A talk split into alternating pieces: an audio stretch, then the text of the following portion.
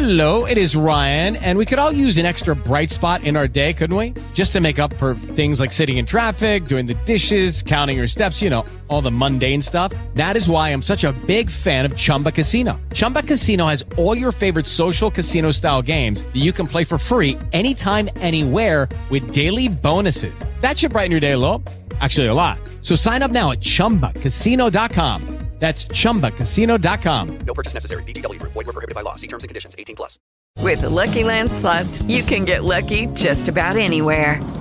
This is your captain speaking. We've got clear runway and the weather's fine, but we're just going to circle up here a while and get lucky. No, nothing like that. It's just these cash prizes add up quick. So I suggest you sit back, keep your tray table upright, and start getting lucky. Play for free at LuckyLandSlots.com. Are you feeling lucky? No purchase necessary. Void where prohibited by law. 18+ terms and conditions apply. See website for details. You know, oftentimes in our lives, we kind of can get a little bit upset and frustrated and even angry about the things that life has dealt us, the hand that it's dealt us, whether it comes from the universe in our minds, from God, whatever that happens to be. And so often, we find that that can affect us so deeply in a negative way. And yet there are those that have been dealt perhaps even a worse hand than we have received that have turned that around and have affected lives in such a positive way. And an example of that is what we're going to talk about today. I'm really grateful to have Dr. Steve Gardner on the show with us today. He has written a book called Jabberwocky, Lessons of Love from a Boy Who Never Spoke. And he talks about the experiences he had with his son, who literally was disabled in unimaginable ways. And yet by going to Jabberwocky camp and experiencing an inclusion and a life of adventure, a life of love, a life of laughter, made all the difference for him, made all the difference for Dr. Gardner and his wife, and has made all the difference for many people surrounded in that area who have been able to experience that community. So I'm really excited to have Dr. Gardner on the show with us today. I look forward to having you join us and hope that you'll enjoy it. At the end of the day, it's not about what you have or even what you've accomplished. It's about what you've done with those accomplishments. It's about who you've lifted up, who you've made better. It's about what you've given back. Denzel Washington. Welcome to Inspire Vision. Our sole purpose is to elevate the lives of others and to inspire you to do the same. Dr. Stephen Gardner, how are you doing? Just right, Doug. Nice to meet you today. Hey, it's great to have you on the show. You have quite a story. And as you and I talked just briefly before we started the interview, you know, I think at this point in time, it's such a powerful story and something that's so desperately needed within our community. At this point in time. So I'd love for you to kind of share your background because that's, I think, important. And then let's talk about your story. My son was born with cerebral palsy, our only child. And he was unable to talk. He was unable to walk. He needed help with everything. So at first, you know, as first-time parents, obviously that was distressing and upsetting. And troubling, but as time went on, we realized that there was something very special about this boy. Even though he couldn't speak, he had within him some sort of goodness and love and compassion that seemed to be just sensed by all the people around him. As he got a little bit older, we discovered that there was a place on the island of Martha's Vineyard called Camp Jabberwocky, which was the first sleepover camp for kids with serious disabilities like Graham, having started way back in the 1950s, you know, long before the ADA and long before the role of people with disabilities in society was really welcomed. So we went down there about 25 years ago, Graham as a camper, and I rode his coattails in there because they needed a camp doc. And I was a primary care doc in Boston. And we discovered this place in which people embrace each other's differences. people look at one another with open hearts and open minds, and they laugh a lot. They celebrate the value of laughter. In fact, there's an expression there that says, we take our silliness very seriously at Camp Jabberwocky. So we were lucky enough to be embraced into this community of special people, both the campers and their helpers, the volunteers. And for 13 summers, we went there and we spent time there having adventures with these people and learning that we could do a lot of things that we might not have expected, like kayaking, even windsurfing with a chair on a windsurfer, participating in arts and crafts and theater and stuff like that. So this place reminded me of what Mr. Rogers said, Mr. Rogers being one of my favorite philosophers. He said that the one thing that really changes the world is when one person gets the idea that love can abound and be shared. And so we stumbled into such a place. And I think the founder, Mrs. Lamb, nicknamed Hellcat, for her determination and also her strange driving habits, she would have added to what Mr. Rogers said, probably the word laughter, that laughter is maybe another thing that can change the world if it can abound and be shared. So we were lucky enough to be together there for 13 years, meeting all kinds of people with and without disabilities. And in fact, the ethos there is that we all have abilities and disabilities. Those of us like me who look able-bodied may have sort of hidden disabilities, maybe some PTSD or who knows what. But the notion there is that every one of us in that community has something to contribute. The notion is that every one of us in that community is an equal. So we don't really think of ourselves as two groups of people, the campers who need help and the volunteers who give help. We think of it as a community in which everybody contributes whatever they can. And in that place, we experience what the writer Marina Keegan called the opposite of loneliness, a feeling of belonging to something greater than ourselves, a feeling of being in a place where even though we might argue at times, we might disagree at times, at the end of the day, we know that everybody cares deeply about everyone else. We know that diversity is truly celebrated there. Inclusion is truly embraced there. And this feeling of deep caring about one another really is described most accurately by the term Jabberwocky love. So for 13 years, we had that together. Unfortunately, Graham had a complication of cerebral palsy, which was epilepsy. And he had a particularly nasty seizure one day while we were swimming, and he passed away at age 22. After that, his mom also was a volunteer there as a cook. And by the way, cooking for 80 people isn't the easiest thing. I can't even imagine. There's a lot involved in that.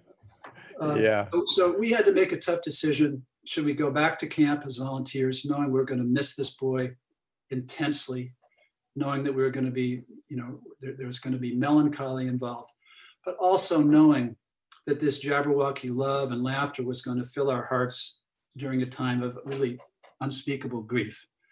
So that's what we did. And I've been going back there for the last 10 years without Graham, including this summer, which is the first post-pandemic summer. So we missed last year, first time in 68 years that there was no Camp Jabberwocky. So it's a story about Graham's legacy of love.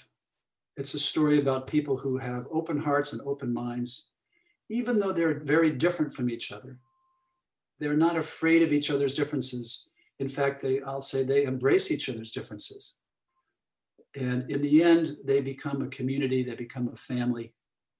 And I feel extremely blessed, extremely lucky to have stumbled into that place. The one thought we have when we leave the island after our session there is, why can't the rest of the world be more like Camp Jabberwocky? You know, you talk about disabilities and you talk about the fact and the reality, and I think you hit a really good point, is that we all have disabilities. One way or the other, we all have disability. You talk about PTSD, you know, we have all of these disabilities of imprints and experiences in our past life that are affecting us. And I think sometimes we don't realize that and willing to admit that, you know what, we all have disabilities. So how do we turn that around? I love the fact that you're talking about how important love is, inclusion is, diversity is, and so forth. And obviously what you were experiencing there at Jabberwocky was intense and probably more descriptive than we would see in general. But I really appreciate you wanting to go into this next area of the world around us and what on earth is going on and what are some of the lessons that we can learn from your experience and your son's experience and your wife's experience. Well, you know, I think at that camp, it's hard to be there even for, 1 minute without feeling that you've been changed forever. For example, the very first time I went down there, even though I'd been a doc for quite a while and surrounded by lovely people, compassionate nurses and therapists and doctors, and I was familiar with those people and how beautiful that is, people who give. But when I went to Jabberwocky, I think the very first day I watched a 15-year-old girl who was sort of a camp intern, counselor intern, taking care of a middle-aged man who was completely disabled, with a smile on her face, laughing. And she was able to do some tough stuff like diapering, toileting, bathing. And I scratched my head and I wondered, how does somebody get to be like that at such a young age? And I decided that it was probably because she had seen other people behaving like that, specifically her older sister, who was one of the more senior counselors, lovely brainiac, but heart of gold woman. And this young gal wanted to be more like her sister. And so she became more like her sister. And so being around those people really caused me to scratch my head and think about how we become who we are. And I think if we see that kind of compassion and goodness and laughter and fun growing up, it's much easier for us to become those kinds of people. We don't really see that around us a lot. I mean, right. Quite honestly, that is probably a unique experience that most of us never have. I mean, if we see the opposite, unfortunately, we were more likely to become like the opposite, people who are suspicious of one another, people who don't like differences. Jabberwocky is a very small enclave. Forgive me, there's a garbage truck going by okay. right now. Sorry about the noise. But so yeah, Jabberwocky is a small enclave on a small island in New England. And is it possible that a small place can really change a world full of 7 billion people? Probably not. But we also believe that there's a ripple effect when we leave the island, that we can carry within us a nugget of that ethos and share it with the people that we interact with when we go home. The sort of the butterfly effect. Yes. That a butterfly can flap its wings in New Zealand and somehow perturb the air currents in California or something like that. So we have the hope that even a small place like Jabberwocky has the potential to make the world a little bit better place. Well, and, obviously you have learned some extraordinary lessons. And, I love the fact that you've written the book, Jabberwocky, and talking about your experience, your son's experiences, your wife's experiences. What are some of those key elements and lessons that you learned with your experiences there, working with these children, working with these individuals, because as you say, there were a number of older individuals there. What were some of the key lessons that you've learned that you're sharing in the book that could be so applicable to us today? That's such a great question. When Graham was sick, when he was about 10 years old, he was in Children's Hospital in Boston and nearly died. And we read a book called When Bad Things Happen to Good People by Rabbi Harold Kushner. And in the book, he talks about whether or not God can be both good and omnipotent. And he concludes that it's not possible for God to be both. God can be good, but not omnipotent. So when bad things happen to good people, when people are born with a disability or they acquire a disability, it's not because God wants that to happen, but God's presence can be felt in the love of people around that individual when some adversity happens. And we all experience adversity, obviously, in lifetime, sooner or later. Yes. And we probably all have this sort of existential question of, why did that happen to someone that I love? I had a patient around that time when Graham was sick who was studying theology, and I hit him with Rabbi Kushner's conundrum. And he thought about it, and I thought about it. And a little later, he sent me a note, and it said, "Dear Dr. Gardner, I believe that when Graham got sick, or later when Graham passed away, God was the first one to cry. God was the first one to cry." Meaning God is here in the goodness around us. God wants us to support one another. But God has nothing to do with these seemingly random developments where somebody's born with cerebral palsy or somebody gets in an accident or is injured in some way. So I think, the lesson from that is back where we started. It's about love. It's about how we can all love one another, no matter what's happened to somebody. Many of the campers can't even talk. They're nonverbal. And yet we can feel love from them through their eyes, through their gestures, just through their being. And we can give it right back to them. And those are sort of invisible lines of connection that produce humanity. And so yes. I guess that answers your question, but that's a convoluted way of trying to answer your question. Well, it does. And as you were talking about that letter you got, I was thinking, in my mind, the first thing that happened when Graham passed away is God was there to wrap his arms around him on the other side and say, "Welcome home." And I think that you have such an important point here that we can learn lessons from people who have experienced such adversity, and if you want to call it adversity, in their lives.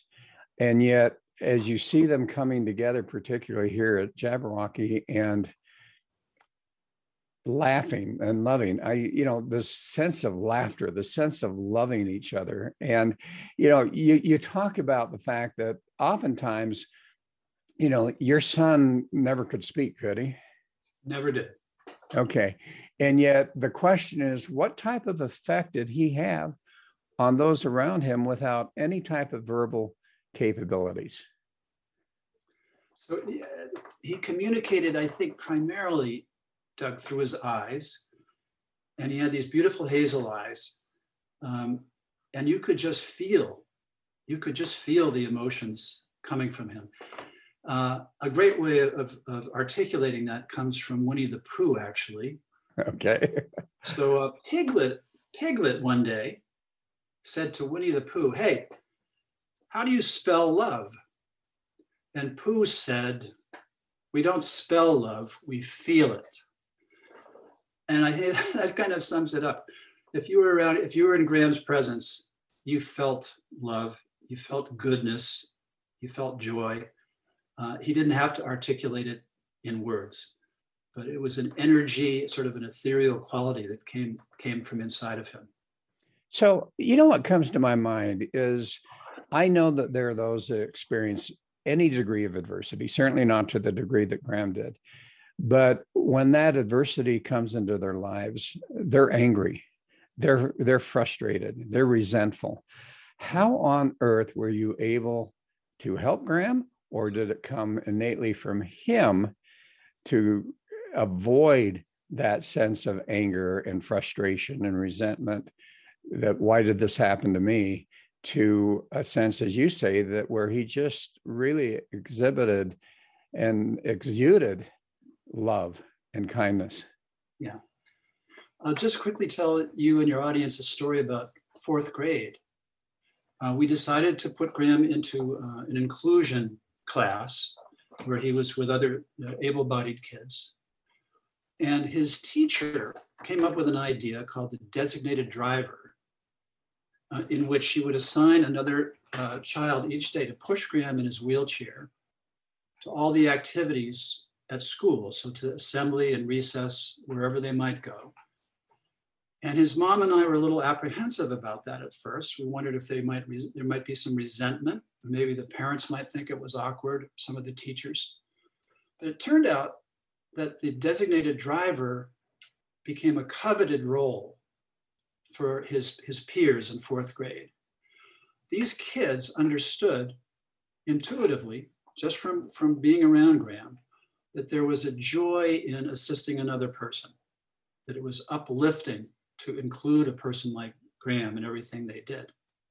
And so the fact that these sort of charismatic, cool kids in his classroom embraced him from the very beginning opened Cynthia's and my eyes, and we realized that young people don't intuitively worry about differences. They don't intuitively resent people who are different. In fact, quite the opposite.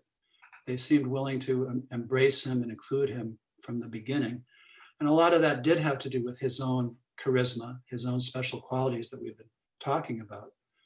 So once Cynthia and I realized that he was impacting people in that way, what might have seemed like a very negative, frightening experience turned around into actually a very positive, uplifting experience. And I don't think it's an exaggeration to say that he changed the whole school on some level. He was the first seriously disabled kid to be brought into a full inclusion classroom.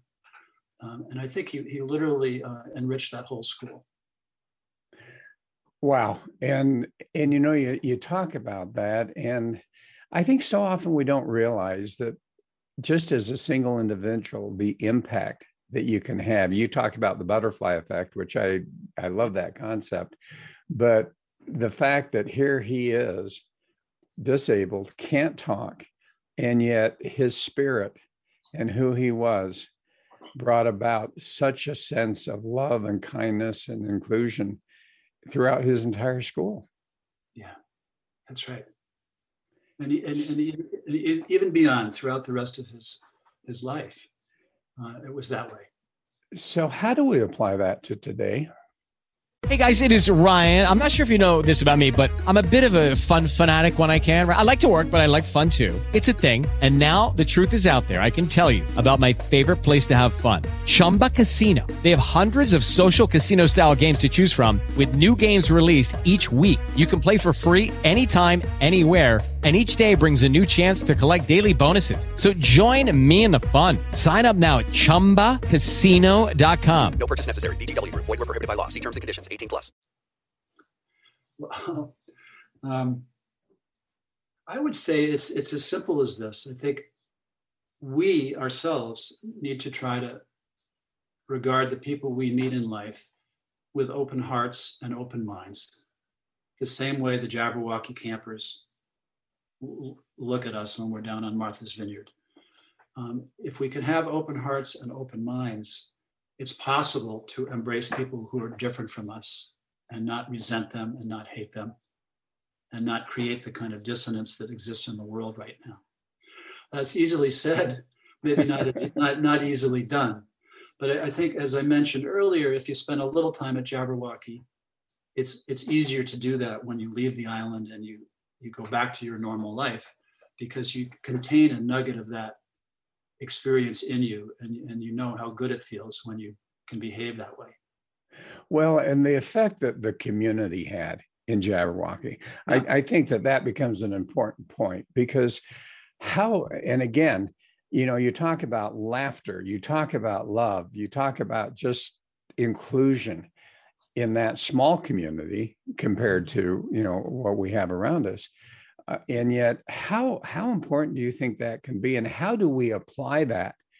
I mean, let's honestly talk. How do we apply that, based on your experience and seeing this, into our real world here, where we are experiencing the things that we're experiencing right now, as far as the anger and the frustration and all of that? That's a tough one. I wish I was smart enough to answer that particularly. I can go back to the very beginning of Jabberwocky, which was 1953. And Mrs. Lamb was a speech therapist in a factory town called Fall River, Massachusetts. And she was visiting kids like Graham and helping them with speech. And typically in the summer, she'd visit them in the darkened parlors of their families' houses. And it ticked her off that they never went to the beach. Many of them never saw the light of day. So she got the idea of taking them over to a place and beginning a camp for people with kids with disabilities. So she picked Martha's Vineyard. I'm not sure exactly why. But when she arrived there initially with 3 children in wheelchairs, a young helper, very little money, and only sort of a vague plan of how this was going to play out when she got there. I think a church had offered her a cabin to stay in. But in her heart, she had the conviction that if she showed up there with those kids, that the community would embrace them. It wasn't a scientific conviction. She had no knowledge basis for this. She just had a belief that that would happen. And in fact, from the very first day, the community of Martha's Vineyard embraced her dream, embraced those children. One of the children was quoted as saying, "Wow, all we have to do is think of what we might need, and the next day it's there on the doorstep." So that community got what she was driving at. They understood it seemingly from the beginning. They embraced the idea that Jabberwocky would make their community more inclusive, sillier, more whimsical, more playful, more fun, more loving, a more complete community. After all, the vineyard is a place where there are a lot of folks who have deep pockets, yeah, and they're well-to-do, and there's some enclaves there of yacht clubs and all that kind of stuff. But those people grasped the idea of what Mrs. Lamb was trying to get going there. And so I guess the question is, why couldn't the rest of the world or the rest of the country embrace the same notion the way the community of Martha's Vineyard did? And maybe it's just that they haven't seen enough of it. You know, maybe it's just that a lot of the world, a lot of even the United States has never seen an example like Mrs. Lamb and Camp Jabberwocky and Graham to draw from. Yeah, and you know, it's interesting when you talk about that we never experienced it. And you know what's interesting is once you've experienced it, that changes your whole life, and all of a sudden you become an advocate for that type of experience and that type of community. Now, yeah. with your book, you know, it's like lessons of love, you know, from a boy who never spoke. What are some of those lessons? I'd love for you to share with the audience a few of those lessons that you've written in the book that perhaps we can touch the lives of some people that are listening. There's one story about the yurt that we have at Jabberwocky. And some of your viewers and listeners may know what a yurt is. It's a round building that originally was designed by nomads in the Far East to deflect wind, I think. But at Jabberwocky, we have a yurt that's used for dance and sometimes for meditative activities. It's a quieter place than the rest of this raucous campus where a lot of silliness and zaniness are going on. One day, Graham was in the yurt with his 2 counselors, 2 brilliant, lovely kind young women. And they realized that Graham wanted to try to walk, which was something that he struggled to do. He really never could do it very well. But once in a while, he could put one foot in front of another with help, with support, and take a few steps. And it gave him a lot of pride to do that. So they spent maybe a half an hour to 45 minutes, one on each arm, walking him around the perimeter of the yurt, painstakingly.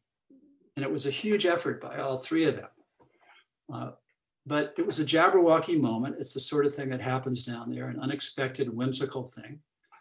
And when he completed that loop around the yurt, he looked up at Michelle, one of the two counselors, and a huge grin appeared on his face, followed by this just uninhibited, total body, wild laughter that came out of his mouth.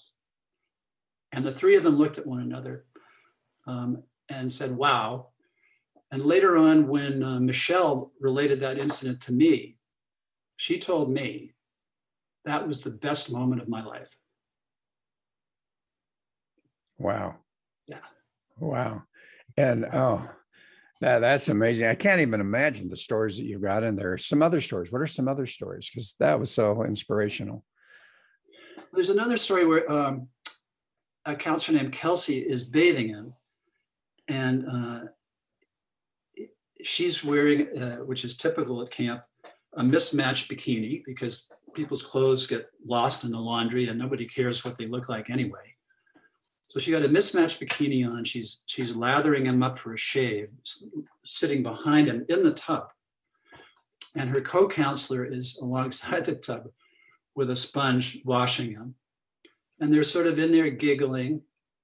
And by chance, Kelsey's mom shows up that day to bring the counselors a goodie bag because they never have time to get stuff for themselves. Treats, you know, shampoo, cookies, candy, toothpaste. So her mom showed up and sort of cracked open the door to the cabin and observed this incredibly poignant sort of personal scene playing out. And she saw her daughter there whistling while she was lathering Graham up for a shave in this goofy outfit. And she teared up. And later on, she wrote me a letter and said that in that moment, she realized who her daughter was.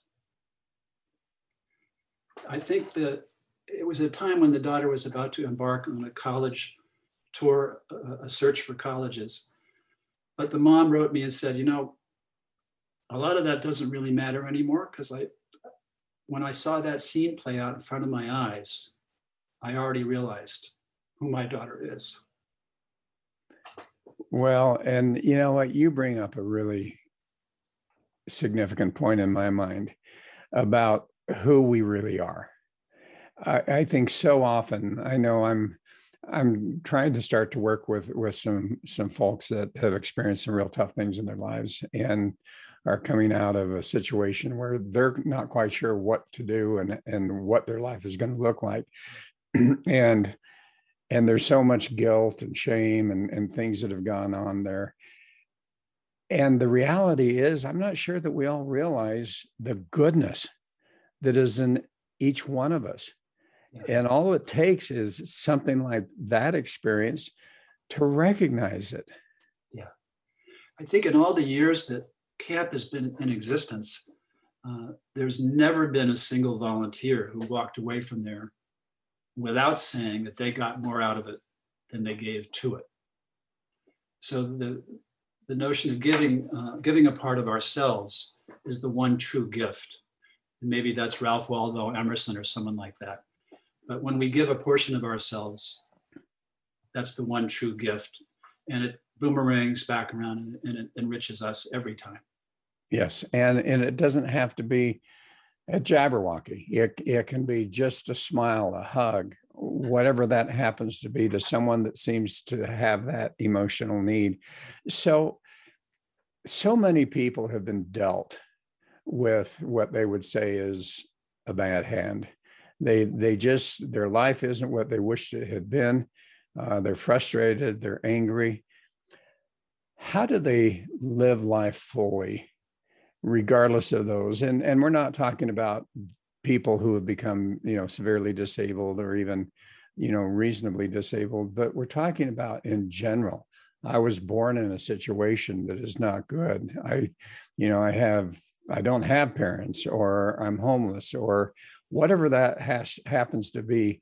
What has been your experience and lessons learned on how do they live fully, regardless of whatever hand that they've been dealt? If they're lucky, they'll run into somebody who's been to Camp Jabberwocky or one of its sister camps, or they'll have a neighbor who gets that. I've found that, paradoxically, when I feel poorly, when I feel put upon or whatever, if I'm able to do even a small gesture for someone else, that always makes me feel better. So participating in whatever way in some small form of altruism or charity to assist other people will always make people feel better. Even people who are in rough shape themselves, trying to find other people that they can laugh with is therapeutic and cathartic. We talked earlier about how important laughter is at Jabberwocky, and silliness and whimsicality. And when those people get together, it's sort of all bets are off. There's no political correctness involved. So the more laughter, the better. And we take our silliness very seriously. So for people like the ones you're talking about, if they can somehow find a community in which they're encouraged to laugh and be silly, to express themselves and not worry about offending anybody, that's a nice thing, but it's not available to everybody in that situation, unfortunately. So how do we help? How do we, as individuals who have the ability to do that, go in and help these communities, help these individuals? I don't want to ask you the whole research on laughter, because that would be unfair. I've read a couple of things here and there, and I don't remember everything that I read, but laughter, adventure. I remember a couple of years ago, and, particularly within the pandemic, I was here home alone, and, for almost a year. And one of the things I realized is I have got to get out and have adventure. I've got to overcome this emotional stuff that I'm experiencing and have adventure and have fun. How can we bring that into the lives of those around us? And as you say, we can't necessarily go into some of these other communities, but I guarantee you our neighbor or one of our neighbors needs that. I've always loved the expression from the Talmud that whosoever saves even one life saves mankind entirely. And that's a dramatic statement. I would paraphrase that by saying, whosoever can enrich even one life enriches mankind entirely. In other words, you and I can't fix the problems of 7 billion souls. But even if we assist one other human being and get them to laugh and get them moving in a more positive direction, in an ethereal way, that helps all of mankind. I believe that's true. So I think that the experience of Jabberwocky, what's happened on Martha's Vineyard, has in effect been exported over the years from that island to wherever those people ended up around this country and elsewhere. And one would hope that they've carried a bit of that spirit of altruism and silliness and love with them to the communities they come from and shared it with at least one other soul. Well, and I think, as you've mentioned, feeling that sense of love isn't necessarily even by a touch, although that really helps. But even being in Graham's presence, you could feel that sense of love. almost like an aura around the guy. In fact, I took some photographs over the years, which made me scratch my head because some of them actually looked as if there was a halo over his head. They were probably, artifacts of the printing process or something, but yeah. I interpreted them a little differently.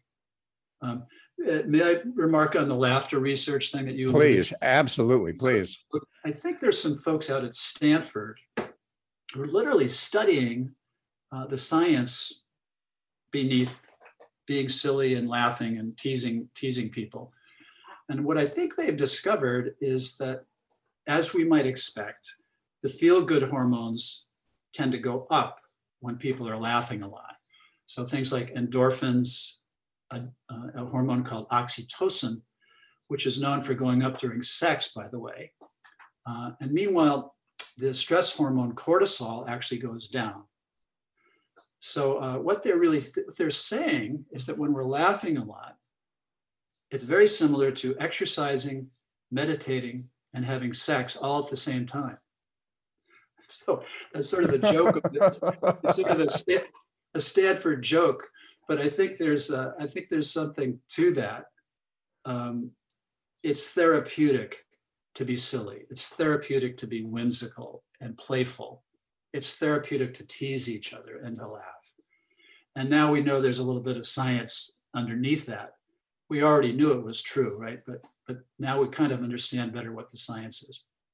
Well, and I see this in different words, but this whole concept of love, laugh, live, yeah, type of thing, and I think that becomes such an important aspect to anyone's life if they can realize that if they can love, if they can laugh, they're going to live and really experience a different life. And what I appreciate about your book and what I appreciate about what you're doing in the message is that, you're saying, hey, and I loved the quote out of the Talmud that, just affecting one life, yeah, can affect many. Absolutely. So what would be your message in today's environment? What would be your message to the audience and in general, the people of the world, based on your experiences with Graham and your experiences at Jabberwocky and in general? What would be your message to them?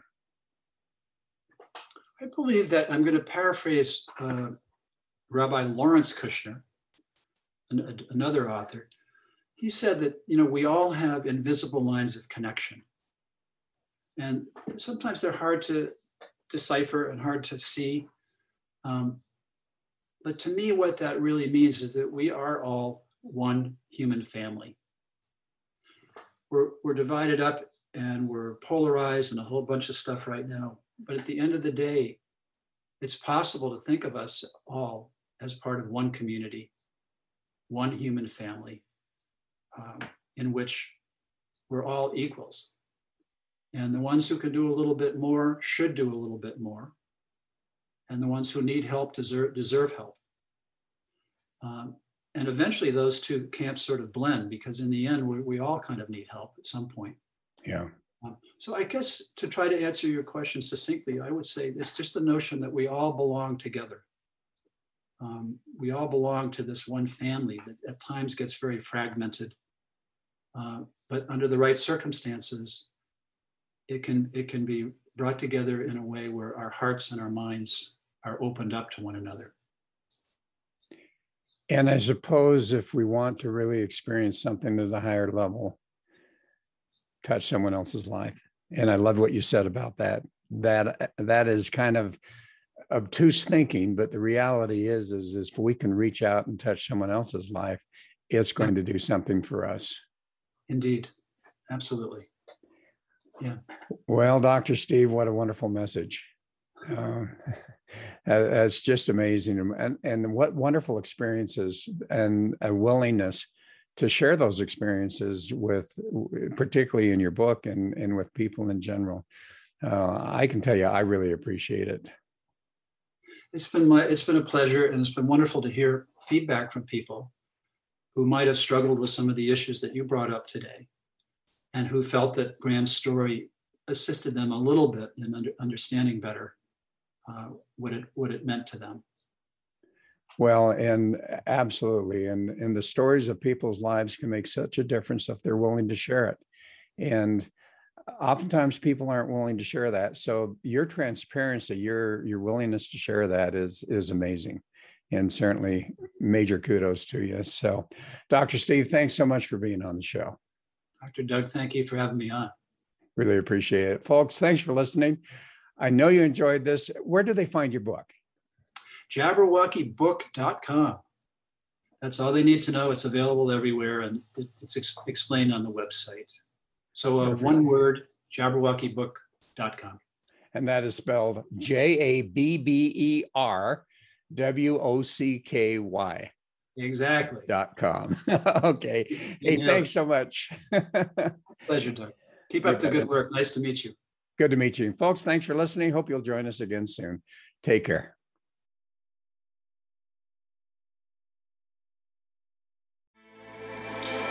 With everything you have on your plate, earning your degree online seems impossible. But at Grand Canyon University, we specialize in helping you fit a master's degree in business into your busy day. Your graduation team, led by your own GCU counselor, provides you with the personal support you need to succeed. Achieve your goals with a plan and team behind you. Find your purpose at Grand Canyon University. Visit gcu.edu.